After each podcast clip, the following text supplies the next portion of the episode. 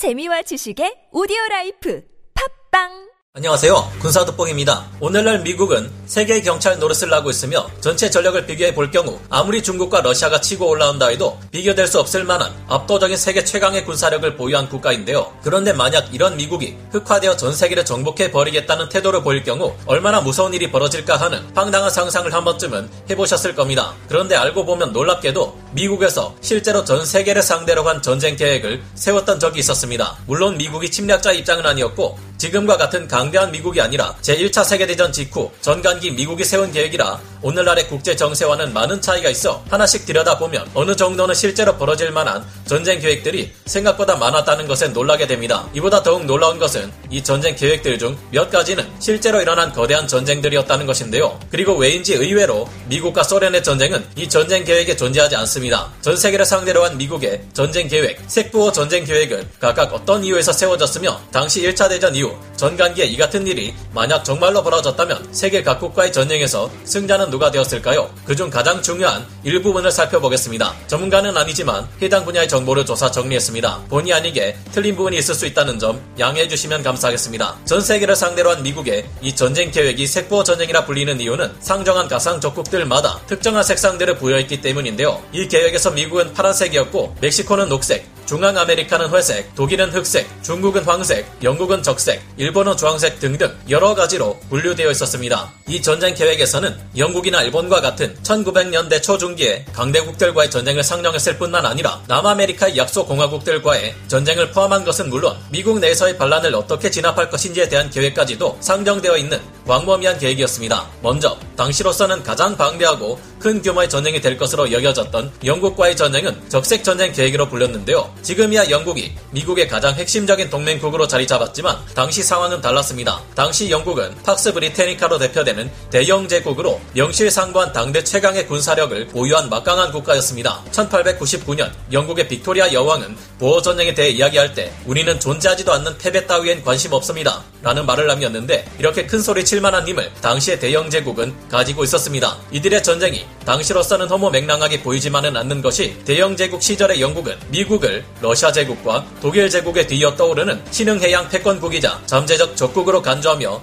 견제하기 위한 시도를 다양하게 했기 때문인데요. 당시 대영 제국이란 지금의 영국과는 달리 15세기부터 20세기인 1997년까지 존속했던 영국의 여러 식민 제국을 말하는 것이기에 대영 제국 대 미국의 전쟁 계획은 여러 가지 계획으로 세분화되어 있습니다. 영국 본토를 대상으로 하는 적색 계획 외에도 캐나다와의 전쟁 계획인 진홍 계획, 오스트레일리아와의 전쟁 계획인 주홍 계획, 뉴질랜드와의 전쟁 계획인 석류석 계획, 인도와의 전쟁 계획인 루비 계획, 아일랜드와의 전쟁 계획인 에메랄드 계획이 있었으며 아이슬란드 또한 큰 범주에서 볼 때 적색 계획 안에 있었습니다. 이곳들은 영국 본토를 미국이 공격할 경우 반드시 장악해야만 하는 곳들이었는데요. 미국은 영국이 캐나다를 통해 공격해 올 것이라 예상했고 이에 맞춰 전쟁 계획을 세웠습니다. 우선 미국은 캐나다를 침공해 영국이 캐나다 를 미국 본토 공격에 교두보로 삼지 못하게 저지하려 했습니다. 그 중에서도 대서양 방면에 있는 노바스코샤와 영국 직할령인 핼리팩스, 태평양 방면에 있는 밴쿠버를 최우선 목표로 삼아 공격, 점령 후 봉쇄한다는 계획을 세웠는데요. 이렇게 캐나다를 영국과 격리시켜버린 다음 미국과 캐나다의 국경지대를 몇 개의 구역으로 나누고 이 방면들의 공세를 감행해 많은 인구가 모여있는 지역들을 모두 장악한다는 것이 당시 미국의 계획이었습니다. 이 계획을 수립한 자들은 캐나다만 굴복시켜도 영국이 협상을 요청할 것이라 생각 했지만 영국의 생각은 달랐습니다. 영국은 미국과 전쟁을 할 경우 캐나다를 잃는 것을 막을 수 없지만 그 정도는 감당할 수 있다 생각했는데요. 하지만 이들이 진짜 우려했던 것은 전시 체제에서 미국이 엄청난 생산력으로 해군의 규모를 압도적으로 늘려 영국의 대서양 무역로를 차단해 버리는 것이었습니다. 대영 제국은 여러 식민지에서 들어오는 물자의 많은 부분을 의존하고 있었던 데다 당시 인구가 4,700만 명 규모라 1억 2천만 명에 달했던 미국 인구에서 나오는 지상군 규모를 당해내기 어려울 것으로 보였습니다. 미국은 대영 제국 과 전면전을 벌일 경우 영국 함대와 결전을 벌이지 않고 북대 서양의 대영 제국의 배들이 오갈 수 없도록 해상을 봉쇄한 상태에서 캐나다와 영국 간 물자가 오갈 수 없도록 차단하면서 강력했던 당시 영국 함대를 상대할 기회를 엿보려 했는데요. 영국 해군 함대를 물리칠 경우 이후 아이슬란드 혹은 아소르스 제도로 장악하고 영국 본토로 직접 공격해 최종적으로 승리하는 것이 계획이었습니다. 그 다음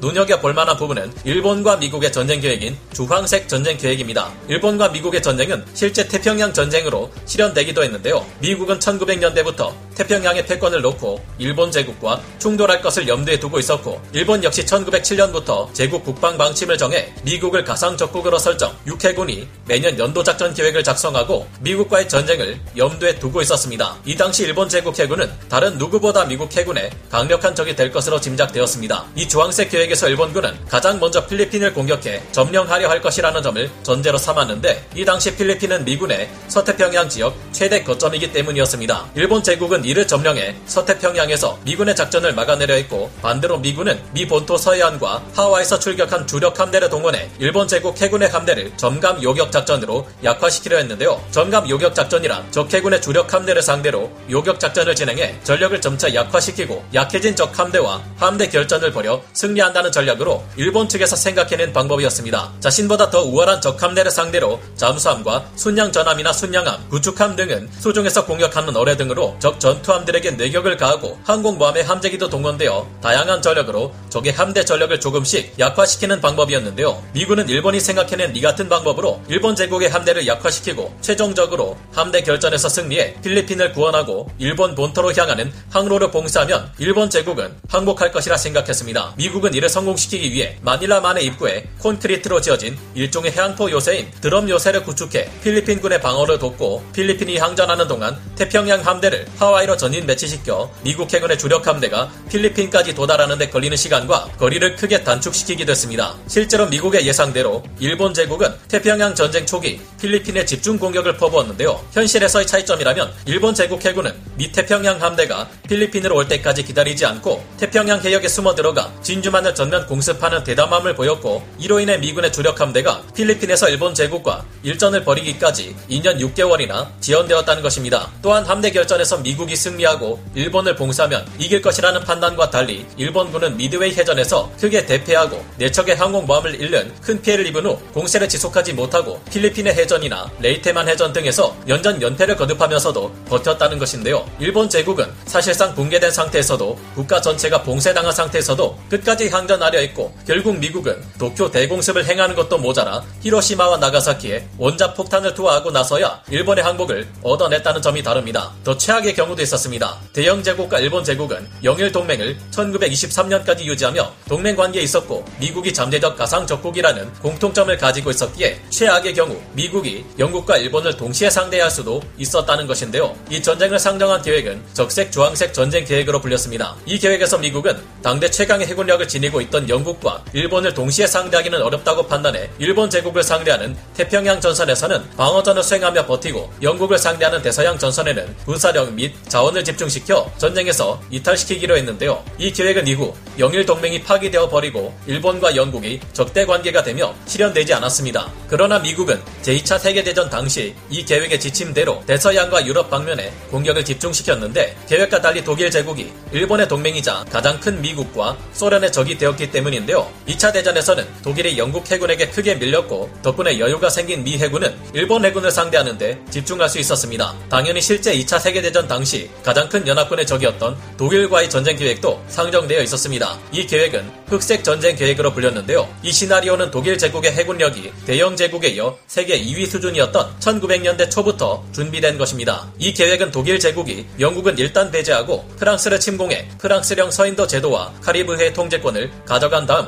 이들 지역을 거점으로 북아메리카와 남아메리카 대륙을 단절시켜 미국의 중남미 영향력을 차단해버릴 것이라 가정했습니다. 이후 독일 제국은 미국 본토를 침공하거나 남부 지역 혹은 동부 지역을 공격할 것이라 예상했는데요. 미국은 이 계획에서 독일이 나서기 전에 먼저 나서 프랑스령 서인도 제도와 카리브해 통제권을 먼저 가져가 유리한 위치를 점하려 했습니다. 혹은 독일 제국이 이들 지역을 먼저 점령할 경우 군사력을 동원해 이들을 탈환하는 것에 초점을 두었는데요. 그러나 이 시나리오는 1차 대전이 종식되고 스케퍼플로 독일 대양 함대 자침 사건이 일어나는 바람에 사라지게 됩니다. 스케퍼플로 독일 대양 함대 자침 사건이란 제1차 세계 대전에서 패전국이 된 독일 제국의 대양 함대가 1919년 6월 21일 프랑스나 영국에게 자신들의 전투함대를 모두 빼앗기느니 차라리 스스로 자침시켜버린 것인데요. 이외에도 미국은 1900년대 초에서 중기까지는 강대국이라 보기 어려웠던 중국과의 황색 전쟁 계획을 포함해 황당할 정도로 많은 약소국들과의 전쟁 계획까지도 수립해 고개를 갸우뚱하게 만들기도 했습니다. 이런 점을 보면 한편으로는 미국은 걱정이 너무 많은 게 아닌가 하는 생각도 들지만 만약의 사태를 대비해 항상 국가의 방위안보 태세를 공고히 하는 것만큼은 반드시 우리도 갖춰야 할 부분이 아닐까 생각해 봅니다. 오늘 군사 돋보기 여기서 마치고요. 다음 시간에 다시 돌아오겠습니다. 감사합니다. 영상을 재밌게 보셨다면 구독, 좋아요,